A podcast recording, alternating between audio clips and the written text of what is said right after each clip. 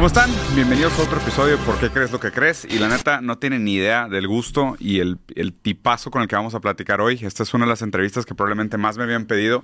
Hace rato que teníamos ganas de organizarla y ya habíamos tenido esta fecha, pero luego no se armó. Hoy tengo el gusto de estar con el asesino, con el buen Mau. Carnalito, ¿Qué onda? Mucho gusto, carnalito. ¿Cómo estás? Mucho gusto. Muchas gracias aquí por el espacio. Muchas gracias por invitarla, aceptar la invitación, güey. Sé que hoy estás full concentrado, güey, en el mero momento, pero igual muchas gracias por hacer un espacio, carnal. No, muchas gracias a ti por, por el espacio. Siempre es bueno ahí poder estar presente en, en espacios de, de, mucho impacto y este es de mucha magnitud, así que muchas gracias. No, te agradezco a ti, carnal. Oye, de hecho, como te comentaba un poquito fuera de cámara, y digo, para la gente que está viendo esto, seguramente ya son fans de Asesino, no hay mucho que explicarles y contarles de su historia, ya lo deben de sacar muy bien. Entonces también vamos a evitar todas esas preguntas que le han hecho miles de veces y los temas de los que han platicado muchas veces. Y preparé por ahí unas preguntillas para que la gente que te conoce y la gente que ha visto tu carrera, tu trayectoria, el éxito que has tenido, también a lo mejor se pueda meter un poquito por detrás para entender eh, cómo estructuras tu manera de pensar, o sea, de dónde vienen tus ideas, cómo se estructura tu manera de ver el mundo. Y para eso tengo, de cuenta, como un cuestionario para de alguna forma como mapear la manera en cómo piensa la otra persona. Bien. Entonces, sin más, van a ser puras preguntas así muy raras, no hay respuestas inadecuadas, no hay respuestas incorrectas, cada quien tiene su manera de entender el mundo y más bien es como tratar de entender eso. Vamos a empezar por, ¿tienes una definición de libertad o qué significa la libertad para ti? Híjole, pues no, no, nunca lo había como pensado. Ah, bueno, creo que sí una vez escribí una canción sobre la libertad porque había de estos concursos de, de escribe tu canción y gánate 30 mil pesos. Ah, y, así.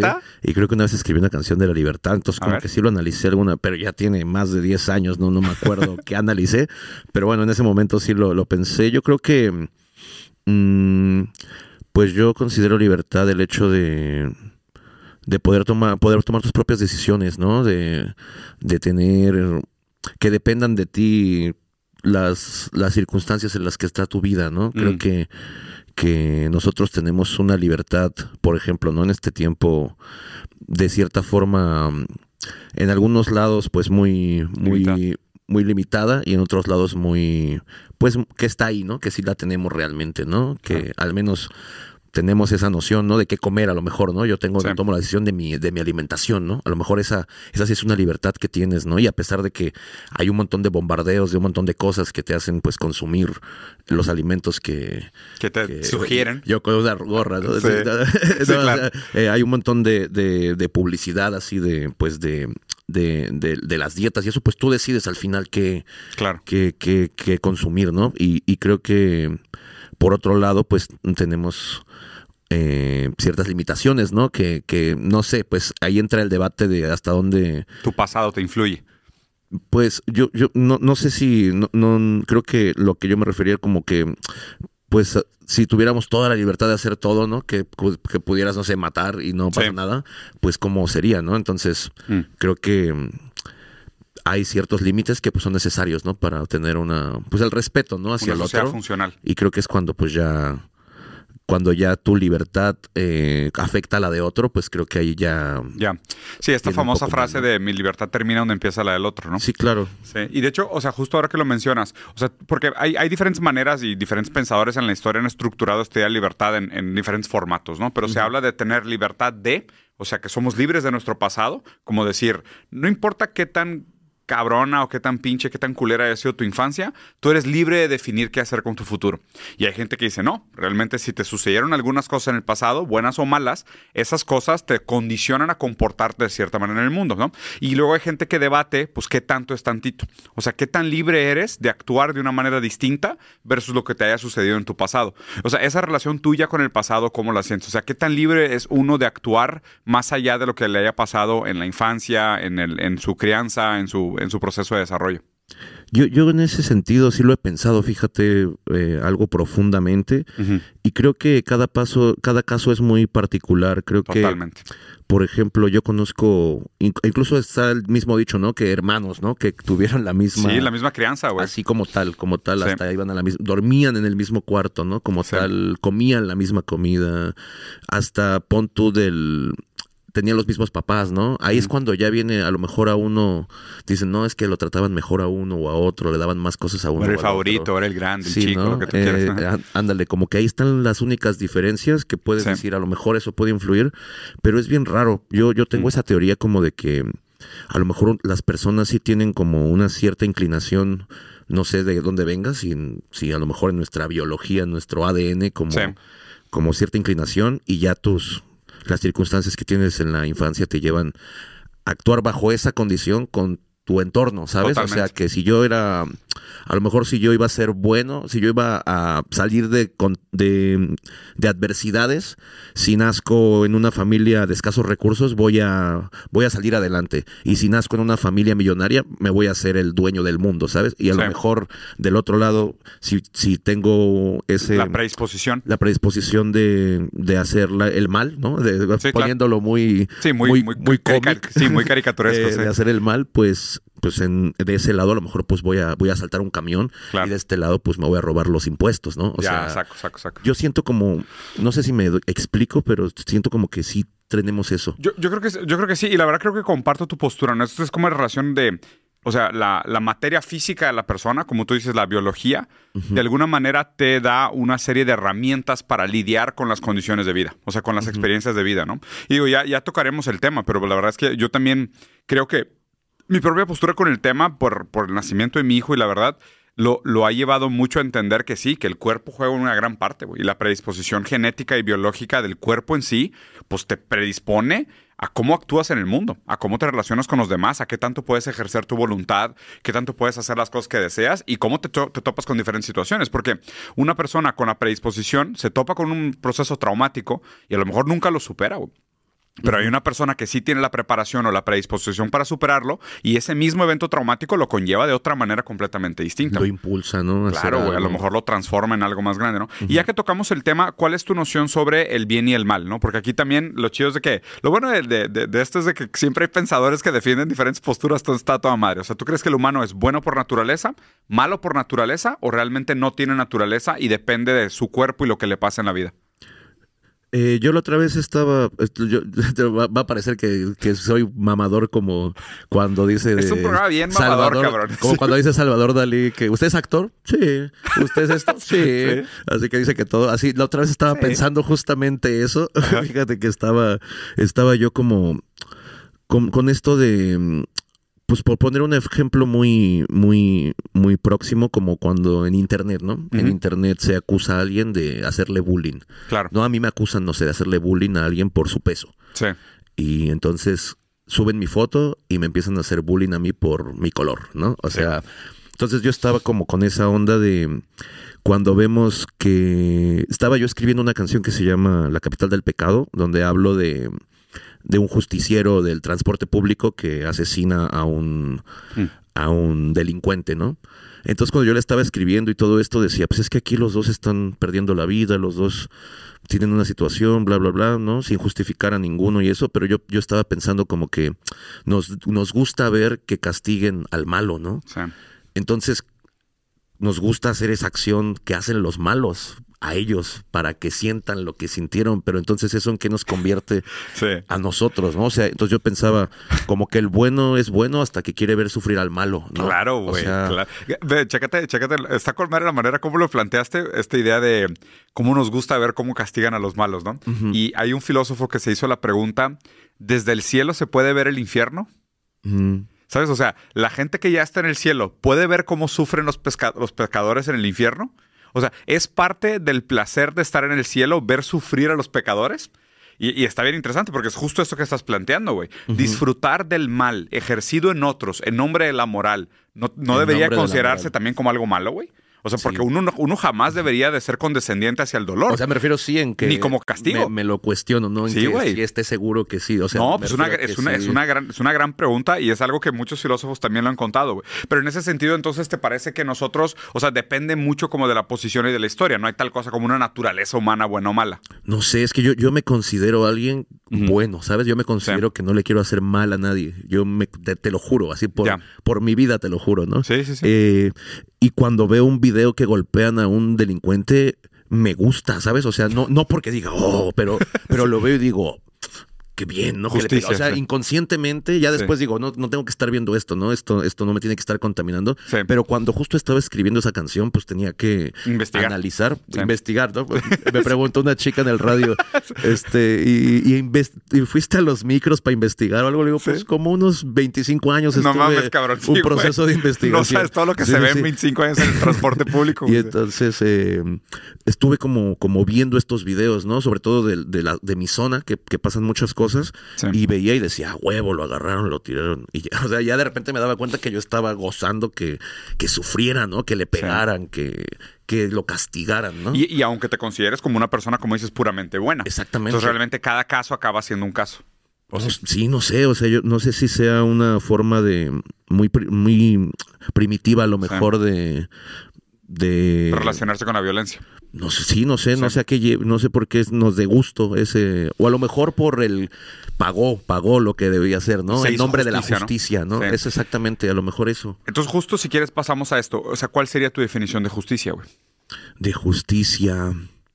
Híjole, es que está raro, porque pues puramente, pues obviamente que, que, que se hagan las reglas, ¿no? Pero pues Que se hagan cumplir las reglas. que se hagan cumplir las reglas, pero pues ahí es cuando dices ¿Cuáles reglas? ¿En qué a ver si momento? las la reglas son justas, ¿no? Exactamente. Entonces, pues ahí es donde creo que todo es una, todo se va creando conforme al contexto, como en la MMA, ¿no? Cuando empezó la MMA de que Al principio las reglas que eran, güey, no había nada, cabrón. este, iba sobre la marcha, ¿no? Sí, sin ver, guantes, No, se puede, locos, a ver, le sacaron un ojo a un güey. Ah, ok, no se pueden sacar ojos, ¿no? O sea, eh, como que así se van, va aprendiendo, yo siento que la humanidad y, y me cuesta mucho como, como saber que, yo creo que, por ejemplo, si haces daño a una persona, pues sí. Sí.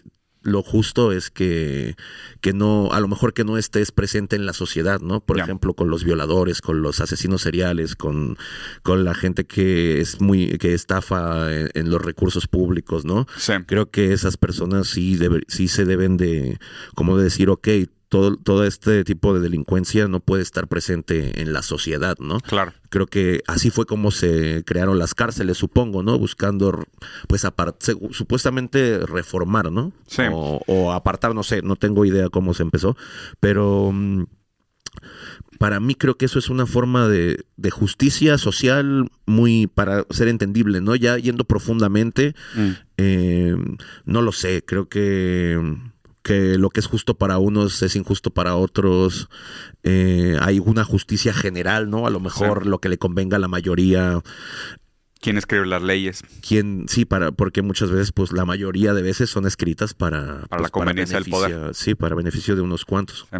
Que justo ahí es lo, es lo complicado de esta historia, ¿no? O sea, ese, ese tema es, es duro, güey, la idea de justicia, porque, pues, o sea, creo que lo, lo- lo dijiste muy bien y esa la comparto, que la idea de justicia es histórica. O sea, es, pues, depende del momento, qué significa en el momento, cómo lo hemos aprendido. No hay tal cosa como un concepto esencial de justicia que se pueda extender infinitamente hacia el pasado, infinitamente hacia el futuro. O sea, como dices, ¿no? O sea, hay cosas que vamos aprendiendo, como pasó con el ejemplo de la MMA, de, oye, güey, pues si esto no da para la sociedad, pues esto no debería suceder, ¿no? Y a medida que va pasando el tiempo, vamos descubriendo o vamos más bien eh, educándonos de cómo poder vivir mejor en sociedad y por, lo, por ende vamos actualizando las leyes. Aunque sí es verdad que históricamente las leyes sí están escritas por los poderosos para pet- perpetuar sus condiciones de privilegio, la neta, históricamente, ¿no? Y, y también no es coincidencia que las calles estén llenas de la misma gente, siempre. Siempre son los grupos subalternos, siempre es gente a nivel de pobreza, o sea, casi siempre son los mismos, ¿no? Lo- lo- un rico blanco raramente toca la cárcel a menos de que alguien se lo quiera chingar. Sí. Porque la gran mayoría es así, ¿no? Porque también pues existe toda una estructura por detrás de condiciones materiales y las condiciones de vida en pobreza que casi te orillan al crimen. O sea, que es, oye, pues es, es bien fácil decir, no, no mames, no robes. Sí, claro, güey, a menos de que mis hijos estén pasando hambre, cabrón. Porque si mis hijos están pasando hambre, créeme que van a valer verga las leyes, ¿no? O sea, es muy fácil hablar del bien y el mal desde tenerlo todo y la diferencia hablar desde el bien y el mal desde las situaciones de desesperación. Entonces ahí, ahí supongo que hay, que hay un cambio. Y ahora quería platicar un poquito sobre la relación entre individuo y colectivo. Eh, ¿Tú qué crees que viene primero o cómo funciona la relación? ¿Tú crees que el, el individuo forma la sociedad o la sociedad forma al individuo? ¿O cómo se relacionan? Mm, yo, yo creo que, mm, que se retroalimenta, ¿no? O sea, que es Mm. una constante... eh, o sea, así como va cambiando el individuo como persona, pues obviamente se va... digamos, las modas, ¿no? Por, por, por, otra vez por decir algo más, más simple, ¿no? Eh, si uno, a lo mejor yo empiezo a ponerme los lentes para atrás como cholo otra vez, eh, pues eso es algo que hago yo, ¿no? Claro. Pero a lo mejor pues empieza a ser viral. Viral y eso pues hace que, que la sociedad sea así y eso pues ya influye individualmente en otras personas que no tienen nada que ver, ¿no? Eh, entonces pues sí siento que es como, como un poco el huevo y la gallina, ¿no? Como, como que no sé históricamente, yo me imagino que, el, que el individuo fue el que le formó a la sociedad, porque las primeras sociedades no debieron de haber sido de mucha gente. y Sí, son grupos pequeños. Y entonces supongo que de ahí se fue expandiendo, ¿no? Claro. Actualmente creo que ya es más, más difícil que, que el individuo transforme la sociedad. Sí, creo que ya, ya es más fácil que te consuma algo, ¿sabes? Que... Aparte, estuvo, estuvo, chingón el ejemplo que usaste, bueno, se me hizo muy, muy chingón que dijiste, ¿qué tal si ahorita yo me empiezo a poner los lentes para atrás otra vez como cholo? ¿Sabes? Porque está con porque, o sea, lo que, claro, ahorita tú eres figura pública y tú tienes el poder de, de, ser una gran fuerza de influencia para la sociedad, pero en su momento, cuando usabas el lente para atrás como cholo, a lo mejor tú veías a los cholos usar los lentes para atrás y a ti te influyeron, ¿sabes? Pero ahorita tú estás en una posición de hacer, como tú dijiste, una relación dialéctica, ¿no? Que es primero la sociedad del individuo, luego el individuo a la sociedad y así casi continuamente, cómo se van, cómo se van alternando, quién marca la pauta para quién. Sí, creo que es un, un poco como el lenguaje. Ándale. Creo que va mutando. Ándale, totalmente de acuerdo, güey. Sí, sí, sí. Sí, es lo que, es lo que alcanzo a creer. Y, hablando del lenguaje, digo, una de las cosas que, que, siempre me ha impresionado mucho de, de, tu talento y la verdad también muchos de la gente que, con, con la que convives, güey, que es obviamente, pues no solo la capacidad de improvisación, pero el manejo del lenguaje en sí. O sea, ¿cuáles son tus herramientas? O sea, ¿cómo le haces? ¿Cuál es tu manera de mantener tu lenguaje siempre bien afilado para poder contestar rápido, con ritmo, con rima? Pues fíjate que hay muchos compañeros que leen mucho. O sea, hay, hay, hay, compañeros que son muy, muy dedicados a la lectura, que incluso han escrito libros. Brown ha escrito libros de poemas. Eh, Arcano ha escrito libros como, como más de sus experiencias y esto. Varios, varios compañeros han escrito un par de, de, materiales eh, y hay muchos que consumen mucha, mucha lectura, como Danger aquí en México, Proof, Lírica Inversa, les gusta mucho consumir mucha, mucha lectura. Pero yo fíjate que no, no, o sea, no es que no lea nada, nada absolutamente. Leo, leo de vez en cuando un libro al año, ¿no? O sea, ya es mucho. Claro. O sea, o medio. Empiezo uno. Eh, leo muchos artículos, leo muchas noticias, leo muchas cosas así, pero creo que lo que más me mantiene como con lenguaje es el, ser observador de, de todas las palabras que hay, porque si, si te das cuenta en, en un simplemente al voltear alrededor hay muchas palabras sinónimos, antónimos, en un montón de cosas. No tienes que ver, no tiene tanto que ver con tecnicismos o con palabras rebuscadas. Sí, sí, sí creo que hay muchas palabras elegantes que hay en el lenguaje popular que, que sirven mucho para estéticamente para, para el oído. Entonces, yo siento que es más ser observador y, exprimir la riqueza que hay. Del lenguaje coloquial, o sea, del lenguaje público, del lenguaje de acá. Y fíjate que ahora que lo dices, digo, para empezar, un saludo al, al, Danger, güey, tipazo, güey. La neta tuve una conversación con él bien, bien chingona también, güey. Y, fíjate que y he, entrevistado también, por ejemplo, a Cacha, hemos platicado con Sharif, o sea, con, con, ah, con, varios de, del Sharif, ámbito. el increíble. Sí, güey, está cabrón, el vato escribe chido, güey. Sí, muy cabrón. analizamos una rola con él, estuvo de huevos, güey. También salúdate, güey. Y ahí te va, güey.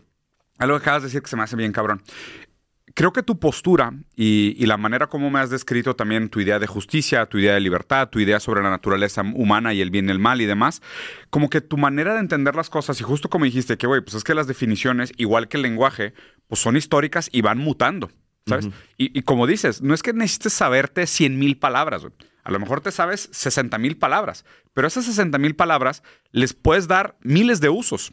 Y al saber que justo tu, tu postura me parece un poco antiesencialista, como decir, las cosas no significan siempre lo mismo sino que las cosas pueden ir cambiando. Y esa versatilidad de aproximación a las definiciones y a los conceptos abstractos te permite usar más creativamente palabras más simples. Y eso muchas veces de, las cosas que te he escuchado y las batallas de rap que, he analizado tuyas, se ve que eso haces muy cabrón, güey. O sea, que tienes una capacidad de usar una palabra de una manera en un contexto como nadie más la había usado antes y obviamente pues estructurarla en rima y en, ritmo y todo, y en beat y en velocidad, que le da un formato que la gente dice, ah, cabrón, o sea, no está diciendo nada muy mamador, nada muy rebuscado pero está diciendo algo, algo que nadie nunca había dicho antes, por lo mismo que dices de la versatilidad de las palabras. Y ahora, pensando un poquito en esto, eh, te iba a preguntar, ¿tú crees en el destino? Ay, no sé, es que hay veces que, es que fíjate otra vez, la otra vez estaba pensando que estaba, bueno, yo me imagino que todos los humanos de repente pensamos, pero esta madre qué es, ¿no? A ver, ¿dónde estoy? A ver, a ver, bueno, a ver, como que te, ya dices, ya acabé mi trabajo, ya, ya hice todo lo que tenía que hacer hoy. Ah, chinga, ¿dónde estoy, no? O sea, ¿qué es esto? ¿Cómo llegué aquí, cabrón? Sí, o sea, entonces yo siempre estoy pensando esa madre, ¿no? Así como que siempre trato como de de buscar alguna... La otra estaba platicando con el Danger, de hecho, como que le digo, ¿qué, crees que sea el universo realmente? Le digo, ¿no? Le digo, ¿crees que sea como una pelusa de algo así bien cabrón?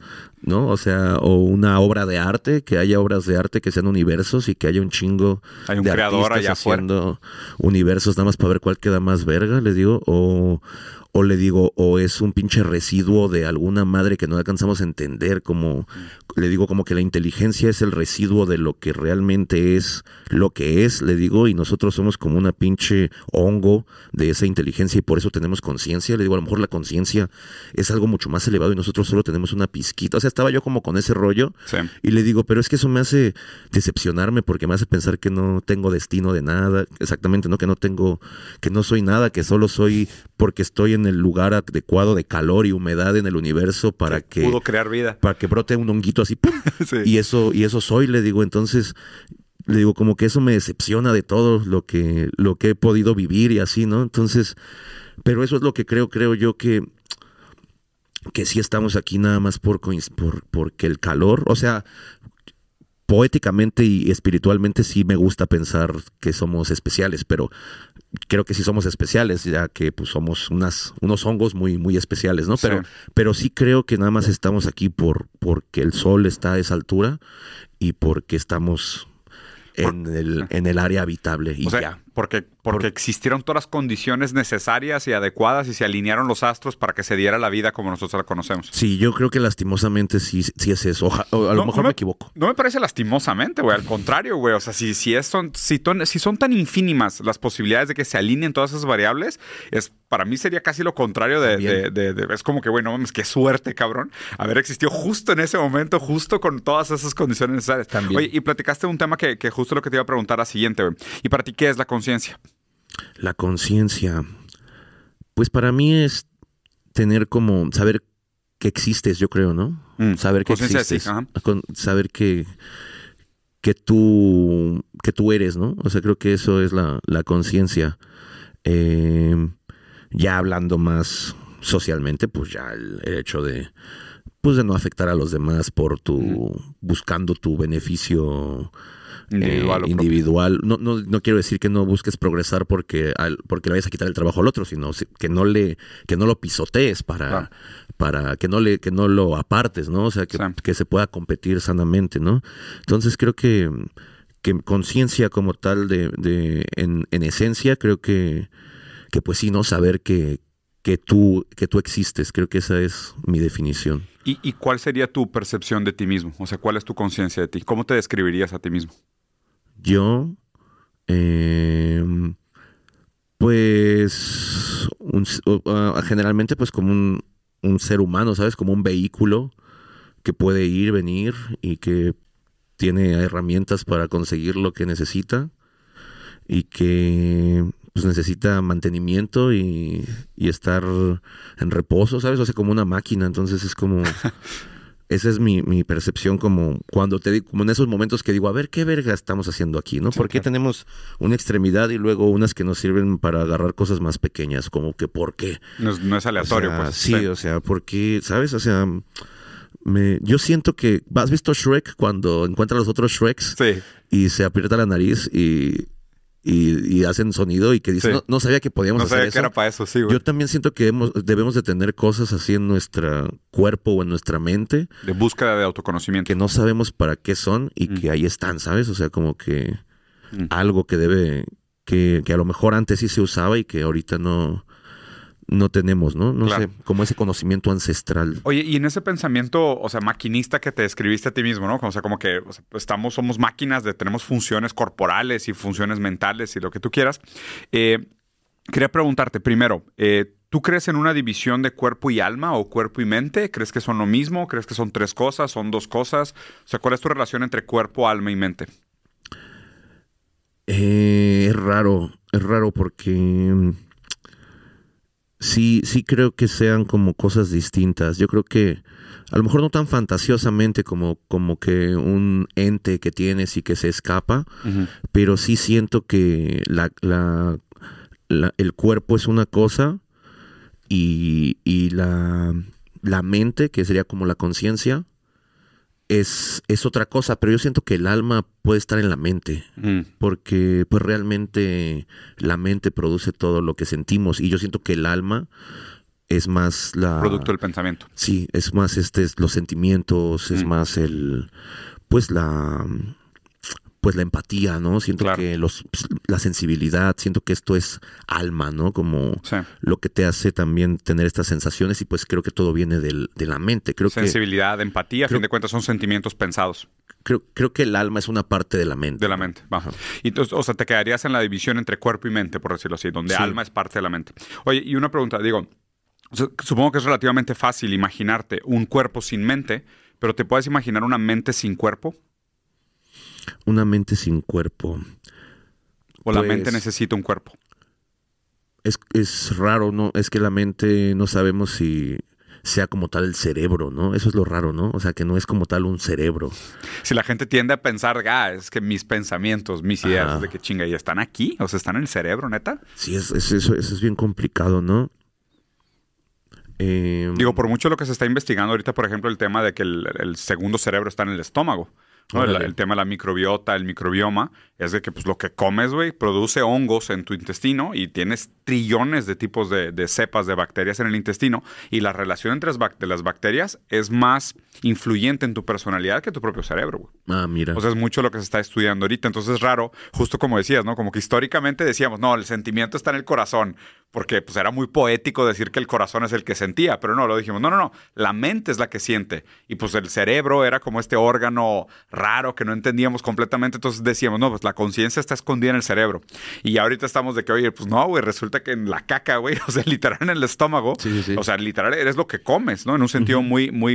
Entonces, o sea, me gusta porque, y, comparto mucho de tu manera de entenderlo, de, o sea, yo tampoco creo en un alma como tal, yo sí concuerdo que es más un tema psíquico, o sea, que son los pensamientos los que producen nuestras ideas del alma, pero siempre me he topado con esa idea, de, o sea, me puedo imaginar un cuerpo sin conciencia, o sea, una piedra es un cuerpo sin conciencia, un árbol es un cuerpo que, porque no se sabe a sí mismo, pero nosotros, nosotros no sabemos a, a nosotros mismos, pero pudiera existir tal cosa como una mente o una conciencia sin cuerpo, y ahí es donde me topo. Digo, ay, güey. No, pues entonces como que la mente... Sí, necesita un vehículo, ¿no? Necesita un lugar para existir, por lo menos, güey. Porque aquí donde, donde yo creo que mucha gente se asusta los temas de, ah, inteligencia artificial y va a despertar una conciencia autónoma y demás. Digo, ay, cabrón, es que sin cuerpo...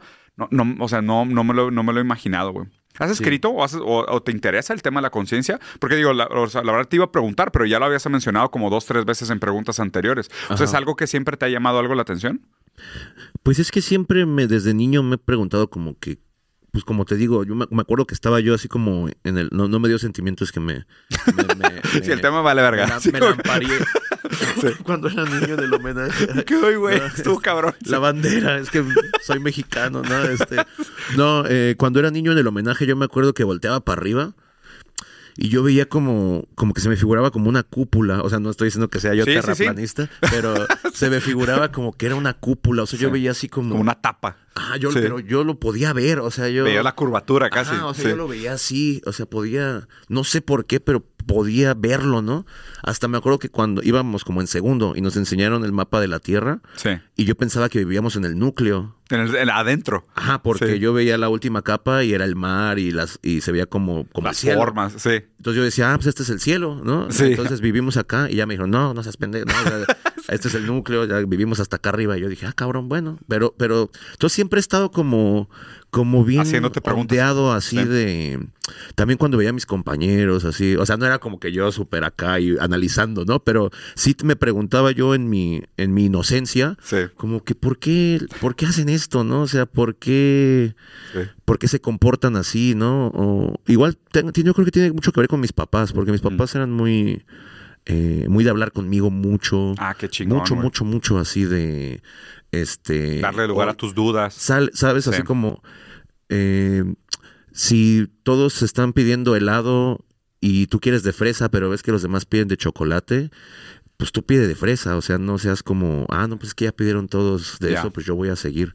O sea, siempre me, me marcó como mucho esas, esos lados. Y mi papá también siempre como que me, me motivaba a, a decirme como, por ejemplo, ya cuando iba por la secundaria, ¿no? Como, ¿qué quieres estudiar? Ah, pues mira, tienes que estudiar esto, no, no tienes que estudiar eso, sino tienes que estudiar algo porque, pues, nosotros eh, solo podemos llegar hasta cierto punto con nuestra preparación, pero si tú tienes, si tienes tu prepara si tú tienes una preparación, tú puedes empezar desde donde yo puedo llegar y llegar más arriba, ¿no? O sea, siempre como muy... Siempre como aclarándome la mente, entonces, pues, como que siempre me estuve haciendo cuestiones también yo mismo de claro. porque tenía tiempo, ¿no? No me estaban no me estaban atormentando diciéndome que era un tonto, estúpido, inútil. Y, no te tuvieron pidiendo limosna en el semáforo a los ocho años de edad, o sea, la neta sí, eso ya es un tipo de privilegio, ¿no? y qué chingón que tus papás hicieron ese jale, güey. y justo, o sea, me lleva esta pregunta que es la que voy a usar casi como cierre de esta primera parte de la plática, dude, que neta, muchas gracias, güey. o sea, ¿qué significa para ti la familia? ¿Y cómo, cómo vives esa relación entre lo que aprendiste de tus papás y lo que eres ahora como padre, güey? Eh, pues fíjate que con la familia yo creo que sí, eh, eh, yo creo que cuando me hice padre sí fue como que aprendes a ser mejor hijo, ¿no? Como que... Sí, bueno, le das valor a tu papá. Bueno, si, quieres a, si quieres a tu hijo y a tu papá, ¿no? Si no quieres a ninguno, pues no, aunque tengas ocho hijos. Vales, vales verga igual. pero sí creo que cuando... Yo, por ejemplo, era mucho antes de cuando empezaba sobre todo a, a, ganar campeonatos y eso como de me preguntaban, oye, ¿cómo te fue? Y yo, ah, bien. Y no, pero cuéntanos, ¿cómo estuvo? ¿Cómo, cómo llegan? Ay, bien, ya déjame en paz, ¿no? Ya, eh, ahí vean el video, ¿no? Medio rebeldón todavía, sí. Pues, ya sabes, ¿no? Y, y, pues no sé, o sea, ya que, ya que empiezas, ya que eres, ya que eres papá y, ah, ¿cómo te fue en la escuela? Sí, y no te ah, ¿qué te importa? No, mames, cabrón, sí, claro, güey. Casi le marcas a tu jefe, que papá, ¿qué onda? Te cuento, sí, sí. Sí, entonces, eh, sí, como que eso me ha hecho ser más más cercano con mis papás. O sea, no era que no fuera cercano, pero sí era muy seco, como muy, muy así, ¿sabes? Como muy, muy, muy adolescente, ¿no? Con, como que con tus papás. Y creo que sí me ha hecho como ser mucho más, eh, pues amable con ellos, más, estar más como, como tratar de darles más de, de no digo de mi atención, sino como de el afecto, sí, respeto. sí, claro, como demostrarlo, ¿sabes? Porque sí. se tiene, pero como que se da por hecho, ¿no? Como que tu papá es tu hijo ya, pero como que sí demostrarlo como como convivir, es evidente, eh, ¿no? Hacer más recuerdos, ¿sabes? Entonces, creo que para mí pues es todo la familia. Yo siempre pongo ante todo hasta antes que mi trabajo, que todo en la familia y creo que pues también en lo profesional siempre he puesto a mi familia, o sea, cuando ha sido de antes cuando tenía, por ejemplo, mi grupo pues decía, no, pues mi grupo, ¿no? Mi compa, ¿cómo voy a dejar a mi compa? Eh, tengo que seguir con él toda la vida. Y pues ya que tienes a tu familia, pues dices, carnal, pues ánimo, ¿no? Vamos a echarle ganas. y, lo, chido es de que un buen compa entendería, güey. Sí. O sea, la neta es que, te das cuenta también que los buenos compas entienden perfecto las prioridades y, güey, jamás te van a juzgar. Al contrario, te van a decir, no mames, ¿cómo te ayudo, güey? Sí, sí, para que cumplas eso, güey. Oye, y digo, aprovechando, porque ahí, digo, no sé si mucha gente sepa, pero pues algo que tenemos en común eh, Mau y yo, hasta y obviamente respetando también diferencias, porque pues, sabemos que cada caso es un caso. Eh, un tema el cual yo he tratado de platicar bastante, sobre todo para levantar la conciencia, porque siento que mucha gente no, no lo habla, no lo entiende y demás, es pues, o sea, lo que implica ser el papá de un niño especial, güey, o sea, de, un, de un niño diferente, güey. Digo, yo te cuento un poquito de mi caso, nada más para darte contexto. Mi primer hijo, que tiene 10 años, eh, fue diagnosticado a los dos dentro del espectro autista. Eh, y después, pues yo y mi esposa, y la verdad es que aquí mi esposa fue la que hizo un jalezón, güey, de, de no darse por por sentada con el, con el diagnóstico. Nosotros seguimos investigando, hicimos, sabes, tú te imaginarás, güey, mapeos genéticos y todo tipo de cosas, porque pues también tenemos la posibilidad de hacerlos, que siento que es algo que no mucha gente tiene. Y acabamos descubriendo, güey, que, o sea, que mi hijo mayor tiene una enfermedad genética muy rara, de una en 50 millones, que le produce, entre otras cosas, un comportamiento que queda dentro del espectro autista, güey. Y la verdad es que, pues, uno como papá, güey, pues acabas abriendo los ojos y diciendo, güey, el mundo no está diseñado para todos por igual. Sí. Y el mundo acaba estando diseñado pensando en un tipo de personas, en un tipo de comportamiento, y ese tipo de mundo pues acaba excluyendo a mucha gente. Y obviamente tú como papá de un niño que darías todo por él, dices, güey, pues ¿cómo le hago para que, para que el futuro a lo mejor sea, sea un poco mejor para él y más digno para todos, güey? En tu, en tu caso, ¿cómo es esta experiencia, güey? Eh, pues fíjate que yo me pasó como que sí, digamos, mi, mi bebé tuvo hasta los siete años, pues una vida normal y ya tuvo esta situación a, causa de una neumonía. Una ah, neumonía. El de nosotros también, güey, una inyección que le pusimos después de una neumonía. Mm, ah, pues fíjate, también nosotros como que él tuvo como temperatura y estaba mal de la garganta, pero él, él cuando era época de frío era muy común que, resintiera mucho. Que tuviera tos, ¿no? Entonces era como que, ah, otra vez la tos, hay que, hay que checar, que jarabe, así, ¿no? Entonces esa, como que esas semanas tuvo mucha tos y así. Eh, y hubo un tiempo que tuvo mucha temperatura. Eh, le, le, digamos, le pusieron unas, unas inyecciones para, como para, para nivelar la temperatura. Sí. Eh, pero luego se le vino para abajo y eso le dio como una hipotermia, me parece que es cuando va para abajo. Sí. Y pues ya ahí ya lo llevamos al doctor, ya tenía neumonía, o sea, fue fue fue como y fue muy raro porque ni siquiera fue como que se viera mal, o sea, era como una una un o sea, como una condición muy interna. O sea, no fue tanto él. Perdón. Sí, güey. Digo, la neta, perdón por el tema, güey. Sé que es complicado. La neta, el de nosotros, güey, qué raro que lo digas, güey. Con nosotros también fue. Estábamos en Cancún, me acuerdo, güey. Y mi hijo igual empezó a sentirse mal, mal de la garganta, mal, mal del pulmón, güey. Terrible. No podía respirar. O sea, estaba teniendo prueba. Empezó a vomitarse en las noches. ¿No tienes una servilleta? Perdón. Empezó, empezó a vomitar toda la noche y lo llevamos al hospital, así también en la madrugada, a checarlo, güey. Y igual nos fueron diciendo de que qué fue pasando y así. Y. Y después de la inyección, vato, ya es, ya es terrible. Ya no estaba, güey. Sí. O sea, después de las inyecciones, güey, o sea, tuvo, o sea, sabes cómo es, güey. O sea, después de las inyecciones ya no estaba mi hijo, güey. Sí. O sea, en buen pedo, o sea, fue... Es que es raro, o sea, el, concepto, el concepto de regresión es algo que la gente no entiende mucho, güey. De, o sea, tú ves el desarrollo de, de un bebé, güey, ves que está haciendo cosas y entonces pasan este tipo de, situaciones que pueden detonar toda como una cascada de condiciones internas por la parte química. Sí, casualmente digo... Eh, y perdón por el tema. No, no, no, te preocupes. Yo ya, ya no me había pasado que me quebrara platicando. Eh, a lo mejor ahorita porque estaba especificando las cosas. Y recordando, ¿no?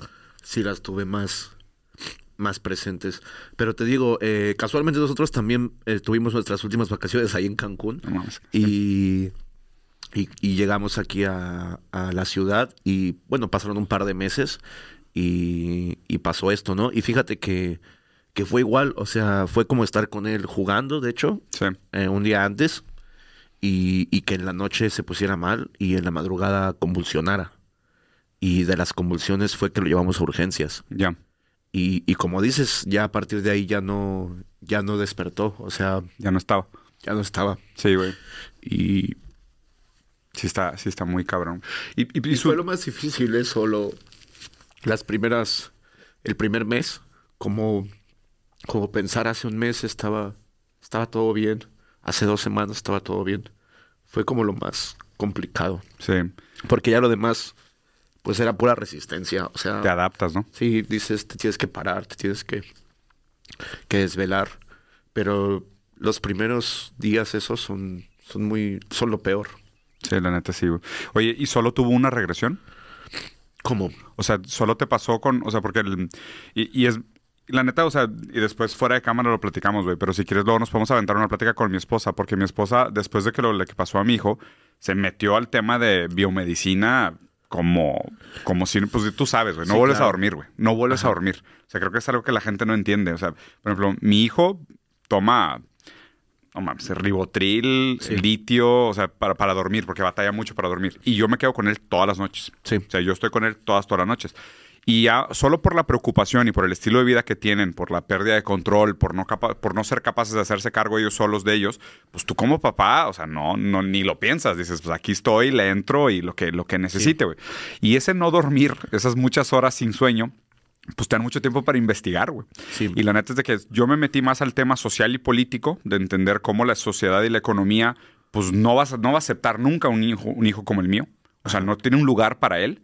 O sea, literal me preocupa mucho el pensar que estos niños no tienen un lugar en la sociedad, que solo es jala, jala, jala, produce dinero, produce dinero, si no produces no vales nada. Entonces yo me metí mucho al tema político y económico y social y mi esposa se metió mucho al tema de la ciencia.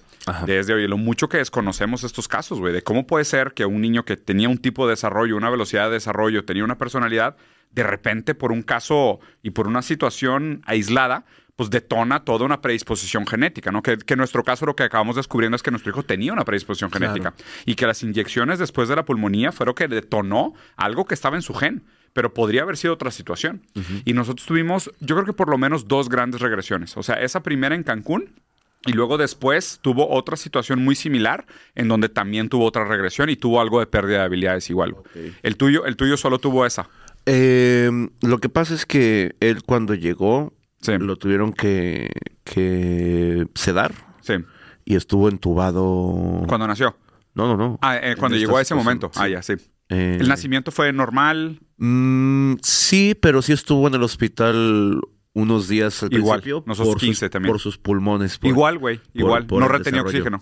No me acuerdo bien. Creo que no había desarrollado. Y en los pulmones. ¿Fue prematuro o ligeramente prematuro? Sí, como le faltaron como tres semanas por ahí. Igualito, igualito. y pues nosotros también estuvimos como 15 días en el hospital por un tema de retención, que era mal, mal desarrollo de los pulmones. Sí, pues fue lo único que, que tenemos como antecedente que le pudo haber. Mismo pedo, güey. Sí, sí, sí. Entonces, pues. Decías que lo tuvieron que sedar cuando llegaron, entonces. Sí, y entonces ahí lo, estuvo entubado y eso, y luego cuando, digamos, en el proceso de, investigación, eh, tuvieron que trasladarlo a un hospital neurológico porque no le daban lugar en ese momento por el tema del COVID y todo. Fue en esos momentos. Qué difícil, cabrón. Eh, entonces, en uno de los de las idas a la, a la al, al, otro hospital, sí tuvo como que se desconectó el, el tubo donde que estaba conectado y tuvo un paro cardiorrespiratorio. Ya. Entonces lo no sé no sé no sé cómo sea ese proceso, pero pues lo como que lo tienen que reanimar o así, entonces sí, como que pierdes muchísimas neuronas en esos paros cardiorrespiratorios. Sí. Son las que dejan más secuelas. Entonces él tuvo dos en el en ese lapso. No en ese lapso, pero sí en, en, en un par de meses. Ya. Eh, y luego tuvo otra neumonía cuando lo trasladaron de hospital ya al neurológico. Ya. Eh, pero afortunadamente ya en el neurológico, después de estar otra vez en urgencias por, por otra neumonía, ya se decidió ponerle traqueotomía y gastro, gastro, no me acuerdo cómo se dice. Ni idea. un botón gástrico. Ah, ya.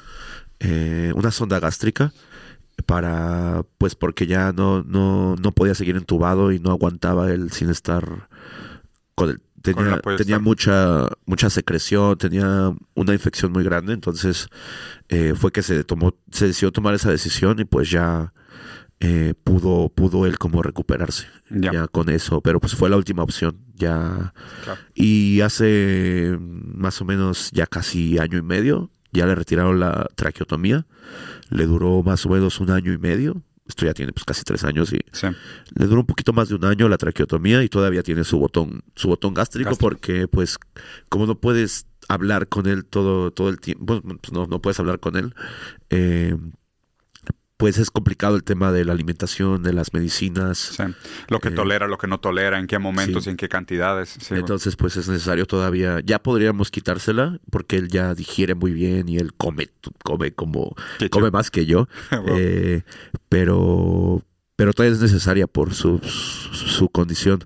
Por su y pues nada, la verdad que anda ahorita, ya después, cuando llegó a la casa, solo movía un brazo. Solo lo único que hacía era mover este brazo así y, mi esposa le, le, amarró la mano para que moviera las dos.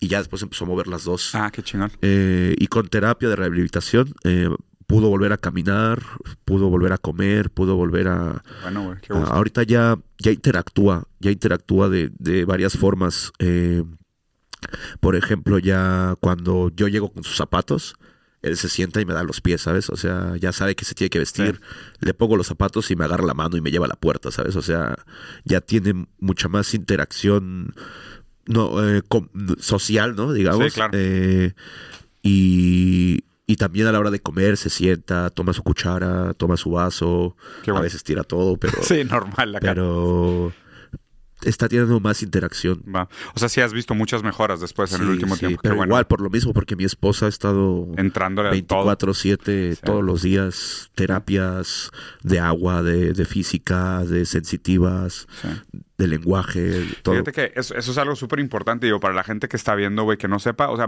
y algo que, se me hace muy apreciable y neta, mis saludos a tu señora, güey, ojalá tenga el gusto de, de conocerla en algún momento. Eh, creo que como el 80%, mi esposa leyó un libro sobre el tema y me comentó, como el 80% de los matrimonios que tienen este tipo de casos, ese tipo de problemas con los niños, acaban tronando, güey. Sí. Entonces, la neta es el tipo de cosas como que, pues te resignifica mucho como persona decir, pues yo no voy a poder solo con esto, ella tampoco. Es una joda pero la gente no se imagina lo complicado que es tener este tipo de casos en familia. O sea, lo que te requiere como estrés físico, estrés mental, estrés económico, de estar pensando, pues, güey, no le puede faltar nada. Yo me tengo que asegurar que él tenga todas las medicinas que necesite y todo el tratamiento y todo el apoyo que necesite. Yo necesito que mi familia funcione, que se sientan protegidos y quiero, o sea, es, una exigencia muy pesada que la, la, gran mayoría de la gente no se imagina lo que es, güey. Y, digo, y, es, está chingón que, que podamos hablar del tema porque como nosotros, o sea, como nuestro caso, pues seguramente hay muchos, güey, de gente que, que, se chuta esto solo, güey. No, y, y, y, como decías, ¿no? Tenemos mucha suerte de, de poder tener la posibilidad de, de, ver qué se necesita, ¿no? Y, qué más, ¿no? Y qué más se puede hacer, o sea, y, ya, ya está todo, y qué más, ¿no? Y seguir buscando siempre, güey. Pero pues sí, yo, yo veía mucha gente que, que pues llegaba cargando a su hijo así en, en la espalda, bajando del micro, ¿no? Eh, y ya un hijo de 13 años, ¿no? O sea, y, y, pues sí te das cuenta que, que es bien difícil, ¿no? ¿Cuántos años tiene tu, niño? Mi bebé va a cumplir 10. Ah, ya, el mío literal tiene 11. ah, sí, va a cumplir 10. Pero veía, yo en, el hospital veía muchos casos de muy muy pues muy tristes, ¿no? Porque porque ves a las mamás y a los papás haciendo todo, pero todo lo que está en sus posibilidades y pues el mundo es, es injusto a veces. Sí, cabrón, güey. Es justo el tipo de cosas que la gente no se da cuenta. Oye, ¿y cómo está el tema verbal? O sea, ¿se ha recuperado un poco verbalmente o hay posibilidades? bueno, no sabemos porque como estuvo entubado mucho tiempo, pues eso daña mucho las, cuerdas. Pero sí lo hemos oído emitir sonidos y ya pronunciar sílabas. Ya ha ah, dicho como. La otra vez dijo como, como mamá, así como mamá, mamá, mamá, Está con y también, y también una vez dijo como papá, así como papá, papá, papá, papá, así. y de repente así como pues sonidos, ¿no? Como, como gemidos, como, ecolalia que le llaman. Como gruñidos, ¿no? Como guturales, ¿no? Como, igualito. Sí. O sea, mi bebé también, o sea, fue perdiendo, o sea, gravísimo y lo vimos mucho de, o sea, en su momento, antes de tener el primer, la primera gran regresión, yo creo que tenía un, un vocabulario como de 100, 150 palabras. Después de la regresión perdió 90% de su vocabulario y ahorita tiene un vocabulario sumamente limitado, güey. O sea, igual ah, emite ruidos, hace algunos sonidos, pide algunas cosas, pero o sea, debe tener un vocabulario de 30, 40 palabras. O sea, muy, muy fundamental. Pero lo raro es de que aún así, o sea, y, quiero que la gente lo entienda, güey, como algo chido, que aún así creas un vínculo bien bonito, güey. O sea, ahí, o sea, tú construyes, tú agarras de la mano, tú abrazas, tú cargas, o sea, el, el, vínculo, el amor, pues digo, se siente, ¿no? O sea, ¿cómo, ha sido eso para ti como, como papá, güey? Eh, pues fíjate que que ha sido muy bonito porque yo tenía como esta sensación de que con el daño neuronal como que iba a perder su personalidad, ¿no? Sí, ya no iba a ser él. Ajá. Y fíjate que sigue siendo él a su forma, o con lo que puede. Ajá, claro. Sigue, sigue teniendo su esencia, entonces ha sido muy lindo sentir eso. Claro que ahí está todavía. Sí, seguramente, o sea, y todavía te reconoce y seguramente siente todavía ese afecto que, que está chingón. Pues yo espero que sí, no sabemos si, si nos reconozca como tal, porque pues no, no tenemos forma de saberlo. Sí, claro. Sí, es algo que como que la mirada constituye, güey. Oye, y... ¿Y cómo ha sido esto para ti en relación a tu trabajo, güey? O sea, ¿cómo con lo llevaste? Porque pues, fue un golpezote de vida, güey. O sea, hay mucha gente que neta, o sea, o lo transformas en gasolina o dejas que te tome. O sea, para ti, para ti, ¿cómo fue en el sentido profesional? Pues me agarró justo cuando había anunciado que me iba a ir de las batallas y justo cuando cayó la pandemia. Entonces, como quiera, no teníamos compromisos. O sea, entre lo todo lo malo, esa era una cosa que no nos afectó, ¿no? O sea, hubiera sido todavía otro problema, ¿no? Ese, el tener que cumplir los compromisos. Y viajar y la madre. Emocional y, y, en la familia, ¿no? o sea, no, no, iba a poder yo hacer mi trabajo y aparte ya era muy necesario que yo estuviera porque ya sabes cómo son los hospitales, que no puede entrar cualquier persona, o sea, familia. Necesitas estar ahí. Entonces, eh, sí fue como, no fue tan difícil profesionalmente, porque como no dije nada tampoco, nomás pues no publicaba cosas y ya, pues no estaba trabajando nadie. Eh, mis compañeros como que hicieron mucho stream, hacían mucha, muchas transmisiones en vivo. Yo me dediqué más a hacer como campañas. Hice, Hicimos muchas campañas que, que no me requerían tanto... Alejarte. Ajá. Claro. Hacía, no sé, me iba, me iba unas horas y hacía algo y, listo. Hice, varias... Afortunadamente nos fue muy bien en la pandemia eh, con, con las campañas que, que tuvimos y con ciertos como shows que había por internet y esto que hicimos uno con, con Victoria, hicimos uno para, para, para, una compañía de teléfonos que, que se llamaba Joe Mobile, que ya no existe. Eh, hicimos un montón así como de cositas, como de gags, ¿no? Ya. Aprovechando. Y, ah, bueno, y, y, ya cuando... Cuando regresaste. Cuando volví sí fue como complicado porque sí, la, la cabeza no te da para muchas cosas. Y... Te ocupa un buen espacio mental, güey. Y aparte todavía estaba estaba, estaba la situación complicada, entonces cuando volví como que no tenía yo cabeza y aparte como, el, como la gente no sabía, pues te critican mucho tu desempeño hmm. y, y, yo tampoco quería que supieran, ¿no? Porque... Pues, como mostrar debilidad casi creo. Pues no era necesario, porque si, si a lo mejor si necesitara que me ayudaran, pues sí, ¿no? Decía, oigan, pues échenme paro, ¿no? Esto está pasando. Pero no estaba que me ayudaran, entonces era como, como pues mostrar, mostrar mostrarme desnudo ante la gente, ¿no? Eh, entonces, pues no, no, no era necesario. Pero, pero te digo Nadie quiere ver eso. Te, digo algo, sino, y o sea, y neta como, o sea, como, como, como una, una, señal de, de, aprecio muy grande por lo que has logrado. A mí me parece que el vivir este tipo de situaciones te revela a ti mismo una parte una fragilidad que después casi cualquier otra crítica que recibas desde afuera sobre temas que son neta insignificantes, güey, sí. se sienten como rasguñitos, ¿sabes? Entonces, como que siento que mucha gente no pasa por estas situaciones en la vida como para realmente entender cuáles son las cosas realmente culeras de la vida. Sí, exactamente. Yo, yo era lo que era como, pues es que es difícil, ¿no? Porque pues ya cuando te pasa eso, como que dices, ¿tú qué sabes? sí, cabrón, claro, güey. Y pues yo veía a mis compañeros, no, es que estoy en depresión porque me critica de las redes. Ay, no, te pases de ver.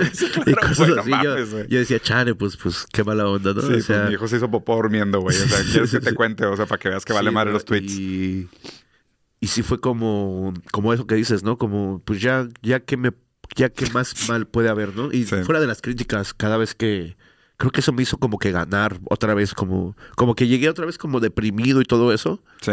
Pero ya después como que dije, pues ya ya no, ya no, ya no hay nada más malo que pueda pasar en esta vida, ¿sabes? Entonces, ya no, ya no, ya no le debo nada como que a la vida, ¿no? Como que ya. Ya paga. Ajá, como que sientes eso, como, como que ahora me debe todo la vida, ¿no? También como que te ahora voy por todo, te cabrón. como esa sensación y, y, como que dije ya no voy a, ya no voy a, como que a sentirme como esa sensación de que no, no merezco las cosas, ¿sabes? Como que ya voy a ir por todo, así como que Bien. no me importa, voy a ir por todo por, por ellos, ¿no? Como que te llega esa, Sí. Esa Ese sentimiento, ¿no? sí, cabrón. ¿Sabes qué? No sé si conoces, digo, ahorita que estabas hablando de MMA, hay un luchador que a mí me gustaba un chingo, que se llama Fedor Emelianenko. No sé si te acuerdas de la época de UFC y MMA al principio. No conozco mucho, la verdad. Y, Fedor, güey, tiene una historia similar, o sea, tiene una historia similar con un hijo, pero aparte ellos vivían en condición de miseria en, en, en los Bálticos.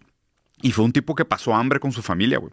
Y él decía que cada vez que se subía al ring, él decía, yo nunca voy a volver a pasar hambre y yo nunca voy a permitir que le vuelva a faltar nada a mi familia. Y con esa mentalidad se subía al ring, güey. Pues agárrate, cabrón, porque aparte pues es un vato preparado, es un vato que sabe lo que está haciendo y tiene una motivación que sinceramente muy poca gente tiene, güey. sí, te, da una motivación muy grande. Muy cabrona, ¿no? Sabes que uno de mis filósofos favoritos, Hegel, decía que solo los obstáculos le han sentido los propósitos. O sea que justo la gente que sabe transformar sus dificultades en la motivación para hacer las cosas son las personas que se vuelven imparables en su carrera, güey. Y la neta, o sea, y sinceramente, o sea, perdón por tocar un tema tan sensible, güey, la neta, pero no te preocupes, creo que lo, que has hecho es profundamente admirable y cobra un sentido aún mayor y aún más admirable dada la, situación que está por detrás, güey. Yo te digo sinceramente de corazón, entendiendo lo que implica, tu hijo tiene mucha suerte de tener un papá como tú, tu esposa tiene mucha suerte de tener una pareja como tú y la gente que te puede llamar amigo y la gente que te admira tiene todos los motivos para hacerlo.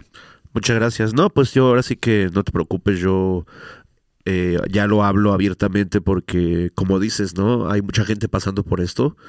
Y yo, yo precisamente al principio no lo quería hablar porque como que, pues me duele mucho, entonces mm. eh, me es complicado, ¿no?